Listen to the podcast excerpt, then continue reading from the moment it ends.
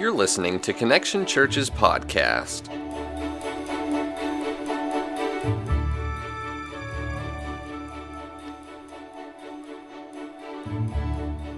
You've heard the story of an egg, a clumsy egg with arms and legs.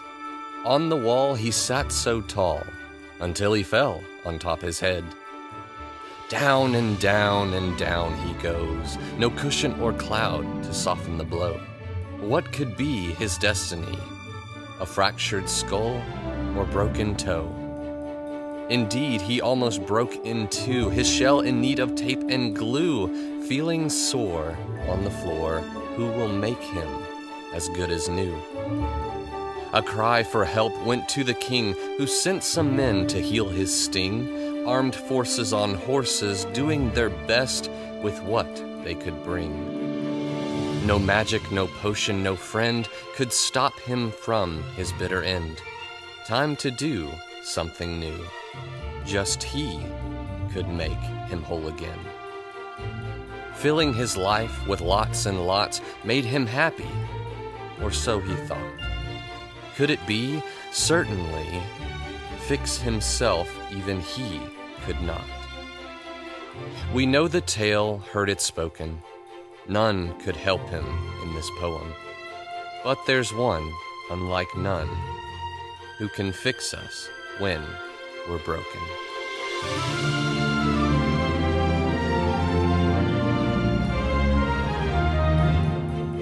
Morning, church. How we doing? Everybody good? Good, good. Yeah, um, I told the nine o'clock. I worked really hard on that video, so I hope you liked it. Um, getting those pages to turn and all that stuff was tough, but uh, I painstakingly went through it for you guys. So um, I hope you enjoyed it. Um, I, am kidding, but I am thankful for the guys who put that together and who, who worked so hard uh, doing things like that for us. And uh, just um, very thankful for everybody who's a part of this church and serving and doing uh, what it takes to reach people. And uh, I don't know um, if you've heard this, but you know, at nine o'clock we had another salvation. Um, someone else who went from death to life. And it's just awesome to see that. It's awesome to get to be a part of that. And I really do pray we never take that for granted. Um, today, we're going to continue our broken series. Uh, it's about our brokenness as people. Every one of us are broken um, in, in different ways, and in many ways the same.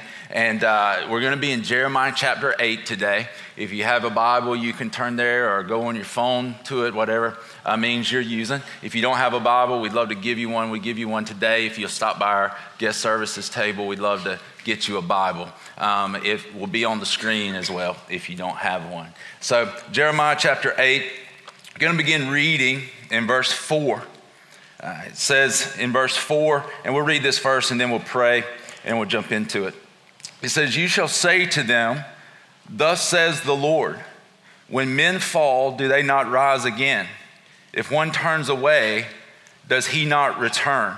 Before we pray, I want to set this up for you a little bit about uh, what's going on. Jeremiah was a prophet or a messenger of God. Um, he's speaking the word of God to uh, the tribe of Judah. And the, the people of Judah are about to come under attack by the Babylonians. And this whole chapter is about turning back to the Lord. It's about coming back and, and, and uh, repenting and coming to the Lord because it was their, uh, their unwillingness to turn back to, to God that was causing this judgment to come. And it was their unwillingness to repent of their sin and to worship God alone that, that caused these things to happen. And so, as we read this, um, just understand that this is Jeremiah speaking to a people who are headed for destruction, and he's calling them back to the Lord. So, let's pray. God, thank you so much for your word. Thank you, God, that it is wisdom. Thank you, God, that it is alive and that it speaks to our hearts. I pray, God, that today um, we would hear your voice and that we would respond to you, God, the way you prompt us to respond. Lord, just help us to uh, follow you. Um, God, give us grace and strength through this power of the Holy Spirit to follow and to do the things that you've called us to do. Lord, we love you and we thank you for loving us. In Jesus' name, amen. Amen. Well, I live on a dirt road, uh, no, no other houses really right around us. And uh, the other day, I was on the way home, going down the dirt road, and I see something ahead of, up in the road ahead of me. Don't think much about it. Looks like a stick. Get a little closer up there. Guess what it was? Snake, right? I was like, ah, oh, snake. How many of you hate snakes? Anybody else hate snakes? And, and just for the snake lovers in here, um, they're like, I love snakes. Um, one, that's crazy. Um, and two, Two, there will be a snake harmed in this message, okay? And, and so just so you know that going into it. Um, yeah, yeah, so I'm, I'm driving down the road, see the snake, realize it's not just any snake, but it's a rattlesnake. And I was like, and it makes me just go, you know, you ever do that? Like where you just kind of, I just think about it and I'm like, oh man, I hate this. And so I, I'm thinking, like, what can I do? What can I do? And I'm in a truck, so I'm like, run over it. And so I just boom, run over it. I look in the rearview mirror. He's kind of flopping, so I put it in reverse, boom, run over it again, throw it back in drive, boom, run over it. I did this like six times. I'm like, I want this thing dead, right? I don't want this, this thing lurking around. I don't want it coming up in my yard. I don't want when the boys go in the woods hunting that the snake's out there. And so I get, I get uh, back again eh, where I can see it, and, and it's crawling off in the woods.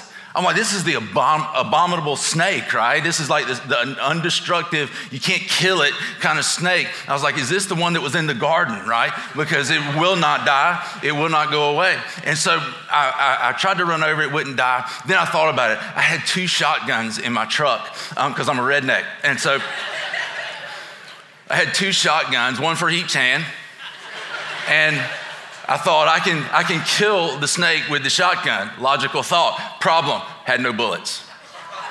So I get out and I'm like, you don't understand how much I hate snakes. I get out, the snake's about to go in the woods, but I don't want to let this thing get away. And so I go over and I take the shotgun, one of them, and I just put it on his, his back. And I'm holding this rattlesnake with a shotgun, right? Just holding it down. And I'm like, great, now what do I do? And so I, I, I, finally got it held down with this hand. I reached in my pocket. I called my house. I called um, Dake and got him on the phone. I'm Like, Dake, big snake, bring um, bullets, right? And so he, he comes down there. He finally gets there with the bullets. And, and I, I hold, I'm like holding the, the gun on the snake because he's like two and a half, three feet. And I'm, I'm all like this too, you know, like stretching out as far as I can. And I'm holding the snake down and trying not to get, you know, bit by the snake and trying not to have a heart attack. And so Dake loads the gun and I put the gun up and bam, missed, right? I'm like, what the heck? And so thankfully he brought two bullets. Um, and so I put the other one in and finally, um, you know, finished him. I got him. Yeah, so just so you know, there's one less dangerous rattlesnake in the world today. You, thank you. Yeah. And so, but, but I, was, I, I thought about that, you know, because I, I, really do. I hate snakes and, and uh, they, they just scare me. And, and so I was thinking about that snake and thinking about one of the reasons I didn't want that snake around is because I feel like they're a danger to us. And this is an area that my children go um, sometimes in the dark as they're going hunting or coming home from hunting, um, whatever they might be doing, or just roaming through the woods. And I didn't want this thing around where it could um, harm my children, where it could possibly harm me, right? Or, or, or be uh, you know, a nuisance to us. And, and, I realized that it was a risk for this thing to be around. And I know some people will say, well, they're not going to mess with you if you don't mess with them. I don't care. You know, dead snake, right? And so, um, but I wanted this danger to be gone. I feel like that's what Jeremiah is trying to get us to see as we look at his word in this. I feel like he's trying to get us to see the danger that we're in. Um, he's trying to get us to understand the danger that, that, that lurks when we turn away from God, when we begin to pursue sin rather than God. Um, remember that sin is rebellion against God and his commands. It's when we turn away from God and begin to go after other things like these, um, these people of Judah had done as they began to go after idols and worship idols instead of the living God um, who had brought them out of Egypt, who'd done so many miracles in their lives. And so they began to worship other things. Um, when we begin to do that, we're in a dangerous place Um, and, and, what I want you to see in this first one, and if you want to take notes, we're going to go verse by verse, and I'll give you something from each verse um, that you can write down. But the first thing that I see in this from that text that we read uh, that says, "When men fall down, do they not rise? If one turns away, does he not turn? Does he not return?" The first thing I would have you write down is that the pursuit of sin is always irrational. It's always irrational. It never ends well. And God loves us, so He calls us away from sin. He calls us to follow Him. He calls us away from the things that would harm us. Think about sin, it never ends well. Affairs never end well. You think about uh, theft, never ends well. Um, gr- gossip never ends well. Trying to tear others down, to build ourselves up by talking about it, it never ends well for us. It never ends well. Sin simply never ends well. Anger, like I had yesterday, uh, never ends well, right? Because sin leads us away from God. It leads us away from our source of life. And it's always irrational. It doesn't make sense. In this text, Jeremiah says, When men fall down, do they not rise again? Have you ever seen somebody that just tripped, like out in public, maybe in the mall or maybe uh, in a parking lot, and, and, all of a sudden they just trip, right? And you, are watching and you, you laugh. And so they, they fall, eh, you know, they get right back up behind because they're embarrassed. And what he's saying is it's just the logical thing that when you fall, you get back up. He's saying if you turn around and go the wrong direction, it's the logical thing to turn and come back to where you were, um, to get back on the right track. When we first moved to Statesboro many years ago, my mom and I were coming down I 16, which is the longest, straightest, most boring road in the history of roads. And we're coming down I 16, and, and we went past not one Statesboro exit sign, but two Statesboro exit signs, and we ended up in Savannah. We ignored all the signs, right? And just kept on going. We're just talking, and, and, and the next thing we know, we're like, we got to turn around. And this is what he's saying is that it's just logical. It makes sense that when we realize we're pursuing something other than God, that we turn around. And then Jeremiah in chapter or in verse five, it, he asks this question. God speaks through him. This is God speaking through Jeremiah, and he says, "Why then has this people turned away in perpetual backsliding, or why is this people turned away from me time and time again, over and over and over again? Why are they turning away from me?" And then he answers part of the question, or, or with one of the answers, he says, They hold fast to deceit, they refuse to return. The second thing I would tell you out of this is that the pursuit of sin is always dependent upon us believing a lie. The pursuit of sin is always dependent upon us believing a lie. That's what he says. He says they hold fast to deceit, they hold fast to a lie. This is the same word um, that, that, when uh, Adam and Eve were brought together, that meant that they were to, to come together as one, to cling. Um, and, and so when we see this, we understand that what he's saying is that we're clinging to it, we're holding to it. They cling to this deceit, believing a lie. And the lie that we typically believe, um, comes out of a place place where we simply believe that our way is better than God's way. We begin to believe that our way is the best way, not realizing that God's way is always best. What God wants for us is always best. What God does for us is always His perfect way for us. And so we realize that, that, that when we're following other things, we've bought into a lie. We're following something that can't do what it's promising us it will do verse uh, 6 says, I have paid attention and listened. So God's saying, I've listened to what you're talking about, but they have not spoken rightly. No man relents of his evil, saying, What have I done? Everyone turns to his own course like a horse plunging ahead, headlong into battle. There's a couple of words that are, I believe, are key in this verse. One of them says that they have not spoken rightly. Another one says that no man relents of his evil, saying, What have I done? It's interesting that, that it says those things that they're not speaking truth. They're not speaking of repentance. They're not speaking of God. They're not speaking of turning because Jesus tells us that it's from the overflow of our heart that our mouth speaks. And the thing that I see in this text, and I believe what we can take from this text and bring forward um, about 2,600 years later and realize that it's still true, is that the pursuit of sin, the pursuit of sin is a hard issue. Because from the overflow of our mouth, our heart speaks. And he's saying they're not, they're not even speaking of repentance. They're not even speaking of following. They're following after these other things. And he says it's like a horse plunging headlong into battle. It's like a horse going their own way. It's like a, this horse that's trained just to run into the battle, even when it's headed for destruction. It just continues to charge, it continues to go. And I think we're a lot like that. I, I think we're a lot like that horse, and that many times God's putting up the signs. He's trying trying to tell us, He's trying to warn us. And we just keep charging ahead, even though we're headed for destruction, almost as we have blinders on, just going after our own way, not changing our course, unwilling to change our course. And here's one of the reasons why we do that is because whatever has our heart, we will naturally gravitate towards it we will naturally gravitate towards what has our heart. Case in point, for my birthday, Susan got me a key lime cake. Anybody love key lime, right? Yeah, key lime's awesome. And so the cake is about this tall, about this big around. It was good. Like I know because I ate a lot of it. And every time I would walk through the kitchen, I would find myself in front of that cake.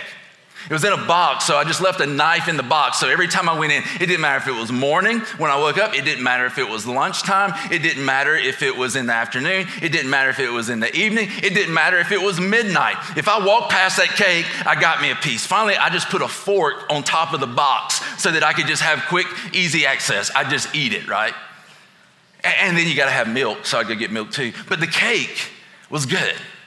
And I love cake. The older I get, the more I love sweets. And so this cake was literally drawing me to, to it, right? It was this pull, this force. Why? Because I love sweets. It's the same thing with the rest of our life. The thing that has our heart will always draw us to it. Um, we're always going to gravitate towards the things that, that, that we love, that has our affections. The question we need to ask ourselves today is Does God have my affections?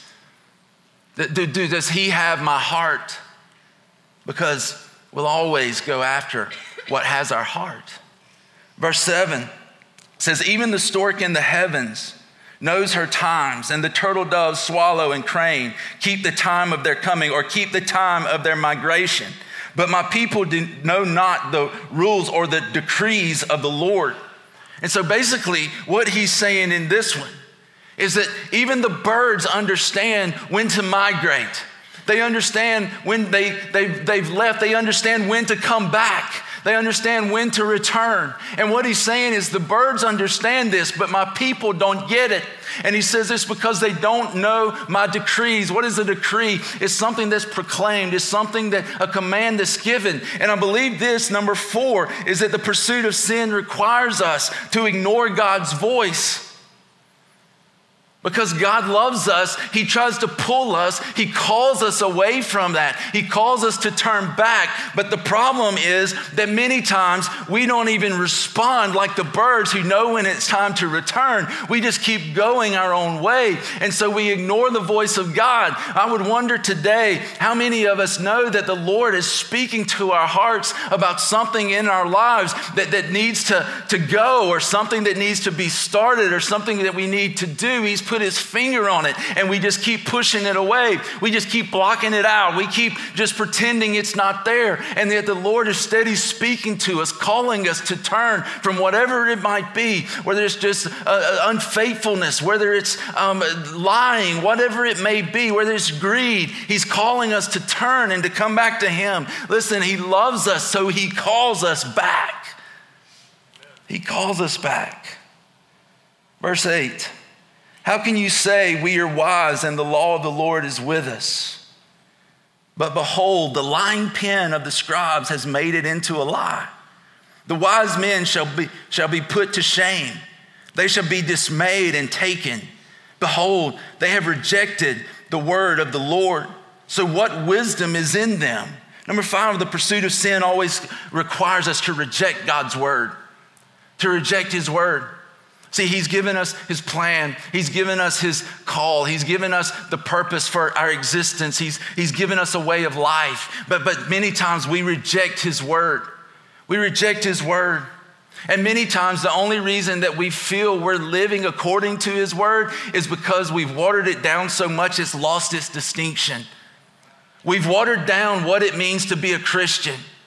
We've watered down what it means to follow Christ so that our lives don't resemble uh, Jesus any more than someone in the world. And I'm not telling you that we're called and we're going to be perfect, but what I am telling you is that there should be a difference that there should be a difference in our lives. And when we do turn away from God, that we would turn back as the Holy Spirit convicts and calls. Because that's the hallmark of a follower of Jesus. That when the Spirit convicts, that when we see it, we, we, we, we respond to return, that we respond to come back. And I want you to understand that when we look at this, the world tries to give us its wisdom. But wisdom that is contrary to God's word is no wisdom at all. It's not truth. It's not wisdom. It's not the way we should go. It's not what's best for us. We can call this book outdated, but this is what I can tell you. If you do what it says, your life is going to be considerably different. It's going to be considerably better. It's not that everything's going to go your way and everything's going to be perfect and there's not going to be any harm, but I can tell you this when you pursue Jesus and you follow him, it adds a difference to your life. And we, we need to see and understand the wise men, the people who buy into this false wisdom, this false teaching, the wise men shall be put to shame, it says. And that literally means to be dried up. It means to become fragile, brittle, broken, dead. He's saying you can't live this way in that pattern and find life. We can't pursue sin, rejecting God's word, rejecting Him, and think that we'll be able to live and find abundant life that God calls us to. When we get out of line with Him, we can't feel we can't find that life. It says that they'll be dismayed, literally means broken. The name of our series, because this is where we all are. I told you that it's a hard issue. The reality is that we all have the same issue. It may manifest itself in our lives in different ways. We may see the outcome of it in different ways, but at the root, it is all the same. Our biggest issue, our number one problem in our lives is sin, is turning from the Lord, is going our own way. And so he says we end up broken. And then he says, and taken. And taken literally means to be held captive, to be taken, to be captive. And we know this that when we um, continue in our sin, when we begin to, to sin and turn away from God, we know this, that it begins to take us captive. But see, here's the thing Christians are not called to be taken captive by sin because Jesus came and destroyed the work of the enemy. He's given us power to overcome that sin. We can't do it alone, we need people in our lives, but He has come to set us free. And when we live according to His word, believing it and following it and doing it and trusting that it's true and, and, and walking according to it. The reality of it is not rejecting it. The reality of it is that the, the truth does set us free through the power of God, not even something that we can do, but something that God does in us and through us. Verse 10 Therefore, I will give their wives to others and their fields to conquerors because from the least to the greatest, everyone is greedy for unjust gain. The prophet to the priest, everyone deals falsely. And I want you to understand this one. Number five, or number, I'm sorry, number six. Pursuit of sin costs us more than we want to pay and takes us further than we want to go. Haven't you seen that in your life? Many times we say, I won't cross this line and we cross that one. Well, I won't cross that line. And then we cross that one. and we just keep going a little, a little along. It costs us more than we want to pay. He talks about them losing their wives, losing their, their land, losing the things that are dear to them, near to them. And it always is that sin leads us to this place of destruction. It always happens because sin leads to death. And God's calling us to turn. See, sin always carries us further than we want to go and it always costs us more than we want to pay. Perfect example of this, or, or, or the way I thought about this as I was studying it this week, I believe it's kind of like the fair that's coming to town next week. It costs me more than I want to pay, and it takes me further than I want to go because I'd be fine stopping at the pancakes at the gate. But, I, and I would say this it would be better for me if I could just give each of my children $75 and let them punch me in the gut. That would be better for me. And, and it always is that way. You go out there, it's like you've got this, this blower that's taking money and it's just like, and, and, and then you don't even, you know, for me, I don't even want to be there many times. It's just, I, I leave and, and I kind of feel like I need a shot of penicillin or something, right? Just feels dirty. And so it takes, it costs me more than I want to pay and takes me further than I want to go. Sin is the same way. It's going to cost us more than we want to pay, and it's going to take us further away from God and into things than we want to go. Many times we wake up in the morning and look at life and we go, How did I end up here? I swore I would never do this. This is not what I thought I would be doing as, as, a, as a child or even as an adult. How did I end up here? It was one step at a time. The good news today is that God's voice is calling us to return. God's telling us to get up and to return, to come home. If you've fallen, He's saying, Get up up and come home. If you've gone astray, he's saying, Return, come back to me. Repent, come back, turn back to me.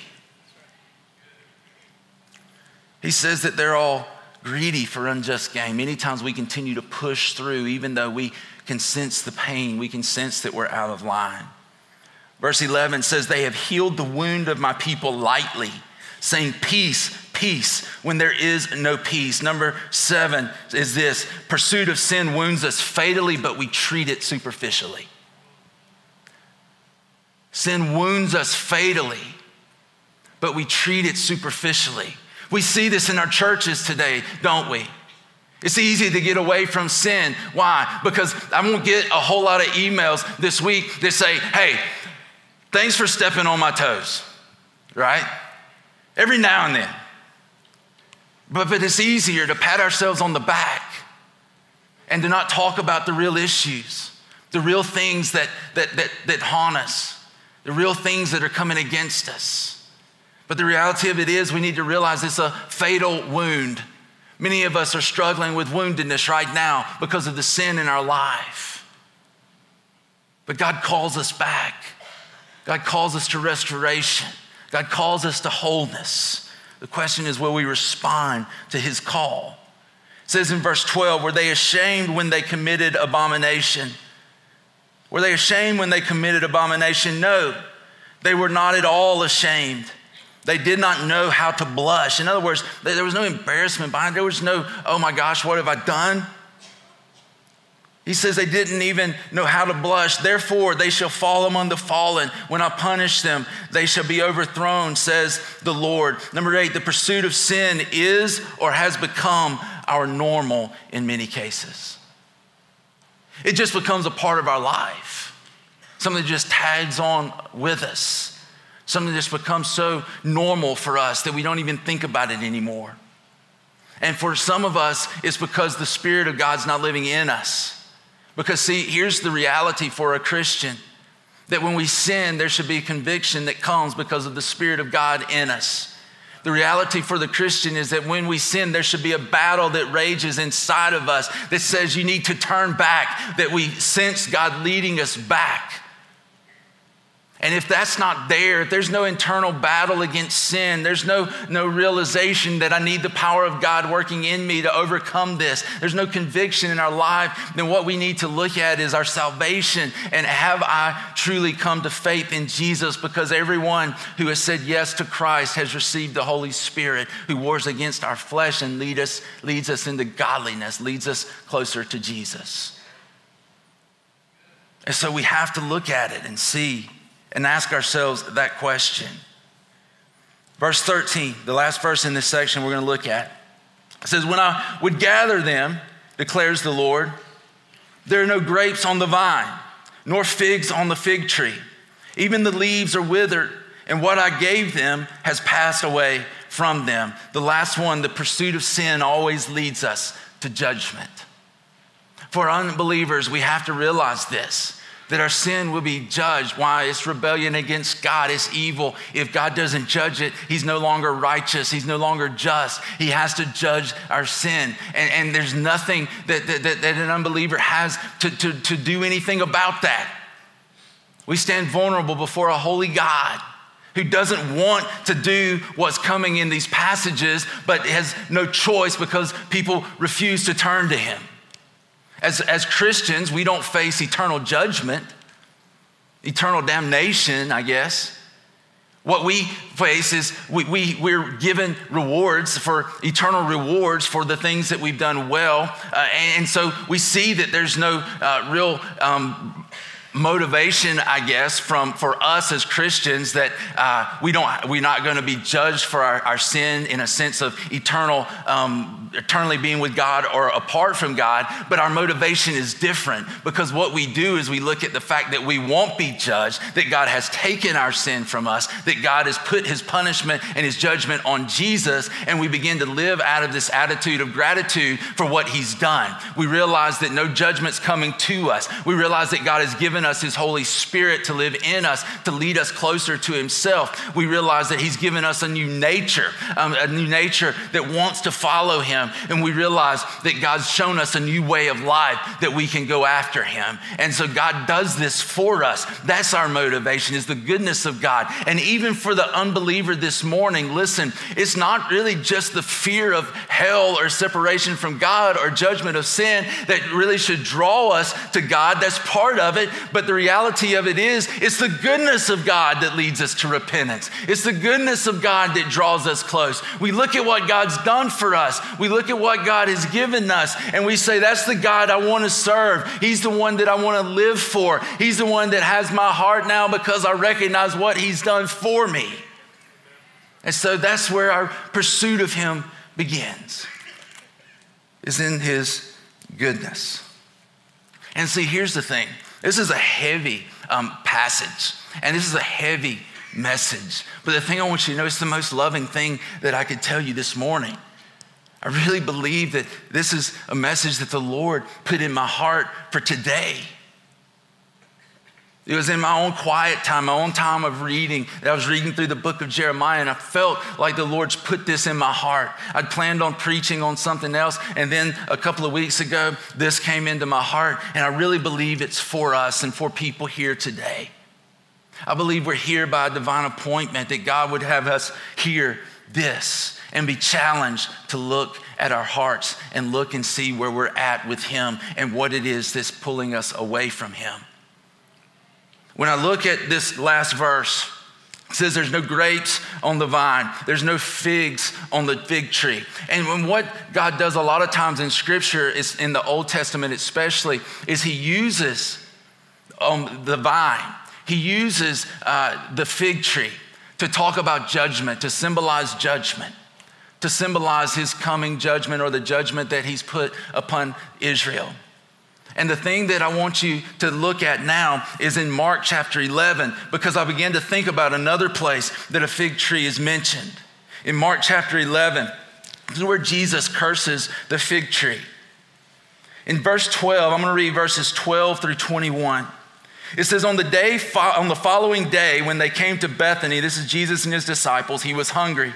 And seeing in the distance a fig tree in leaf, he went to see if he could find anything on it. When he came to it, he found nothing but leaves, for it was not the season for figs. And he said to it, May no one ever eat fruit from you again. And his disciples heard it.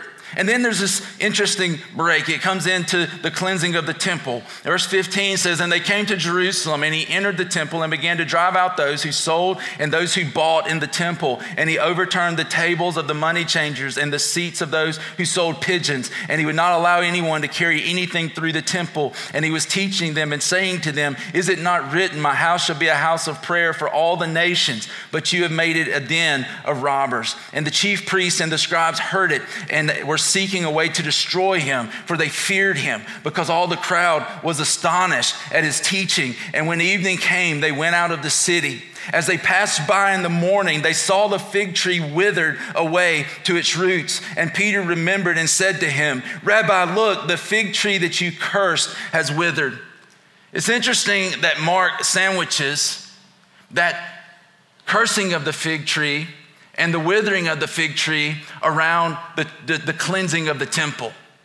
But, but Mark did this for a reason. He did this to show us something. That what Jesus was doing was not just to kill a tree because it didn't have figs. The Bible says it wasn't even the season for figs. But what he's doing and what he's showing us is that there was a, a, something bigger taking place. Jesus was showing the judgment of Israel, um, the people of God, but he was also showing the judgment of the worship that took place in the temple. He was showing the judgment of this hypocritical worship of pretending to love God, but not really God having your heart. He's, he's calling them out about um, their lips proclaiming God and proclaiming to follow, proclaiming to love him, but their hearts being far from him. And so he's saying this judgment is coming upon the, the people, but also upon this way of worship. The temple was the way that they approached God, it was the way they came to God, it was where their worship services took place, um, so to speak. It was where they would sacrifice the lamb on the Day of Atonement. And what Jesus is saying is that I'm about to create another way that you will come to me. You'll no longer come through uh, the, the temple, you'll no longer come through the blood of a lamb, but you'll come through the Lamb of God, the Son of God because my body will become the temple. My body will take the sin of the world. My body will be punished for you. I'm going to take the wrath of God upon me. I'm going to I'm going to basically um, punish myself so that I can take your sin off of you, literally taking it away from you, lifting it off of you so that you no longer have to deal with it, that you no longer have this on you. You no longer have to deal with the coming judgment of sin because I've taken taken that for you. And so he's telling them there's another way coming. There's another way coming. And he took our sin upon himself so that we could be made righteous. The one who was righteous became unrighteous so that we could become the righteousness of God. Now, by faith, we appropriate that to ourselves. We receive that from him. And see, here's the reality our sin is going to be judged. It's either going to be judged on us or by faith it's judged in Jesus. And that's the good news of God. That's the goodness of God when we couldn't come to Him, when we couldn't do anything for ourselves, when we couldn't help ourselves, God came to us. It's what separates us from every other religion in the world. That in, only in Christianity did God leave heaven and come to us so that He could take us back with Him.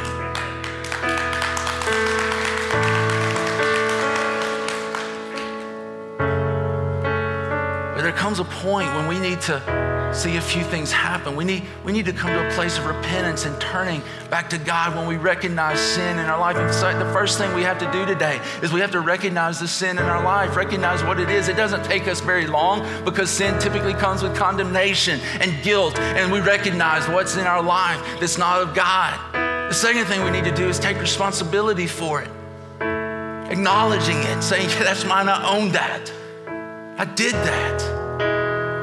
And the third thing is surrendering to God, coming back to God. allowing God to take that off of you, the weight of that sin off of you, lifting it off of you so that you can stand again and return home. And that happens through our surrender to Him. For some of us, we need to surrender things that we're doing that are taking us away from God. For some of us, we need to surrender things that maybe we're not doing that aren't leading us to God. For some of us, listen, this is something that was is just very strong in my heart today.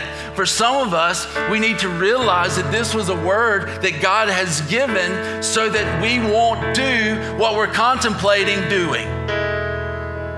God has come to you and he's put up this sign, like those signs on I 16. And, and my prayer and my hope is that you won't pass them by, but that today becomes a place of surrender for you, where you follow God and trust Him. For some of us, maybe, maybe surrender is, is, needs to come from something that was done to you, a sin that was committed against you. Need to come and surrender that to God, trusting that He'll restore and heal what's been broken. And today we have that opportunity to acknowledge it, to take responsibility for it, and to surrender it. For some here today, you've never surrendered to Jesus as Lord and Savior. You've never come to God through Christ. In other words, you've never um, had that moment of salvation where you said yes to Jesus. Not just praying some prayer or going through some ritual, but giving your life, saying, I'm His and He's mine. Receive what He's done for me by I'm trusting Him as my salvation. I want to ask you if you're here today and you've never said yes to Jesus, you've never had that day of salvation, this is what I want you to do. If He's calling you, you hear His voice, and you're saying yes to Him today, every one of you got a flag in your seat. And today, if God's calling you to this place of salvation, and you're saying yes to Him for the first time, this is what I want you to do. I want you to take that white flag that symbolizes surrender, and I want you to hold it up where we can see it and celebrate with you, going from death to life. Would you just hold it up? Amen. Where are we at?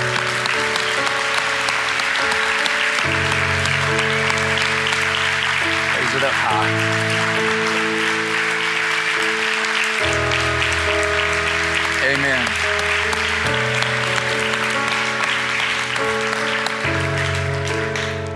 Anybody else, you, you, we, we'd love to pray with you and help you take next steps.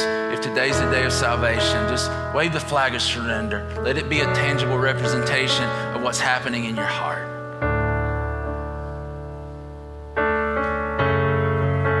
Well, here's what I want to give to the rest of you. Just a moment, I want to pray. And when I'm done praying, I'm going to ask you there's something in your heart that you need to surrender to the Lord something in your heart that you know has got to go.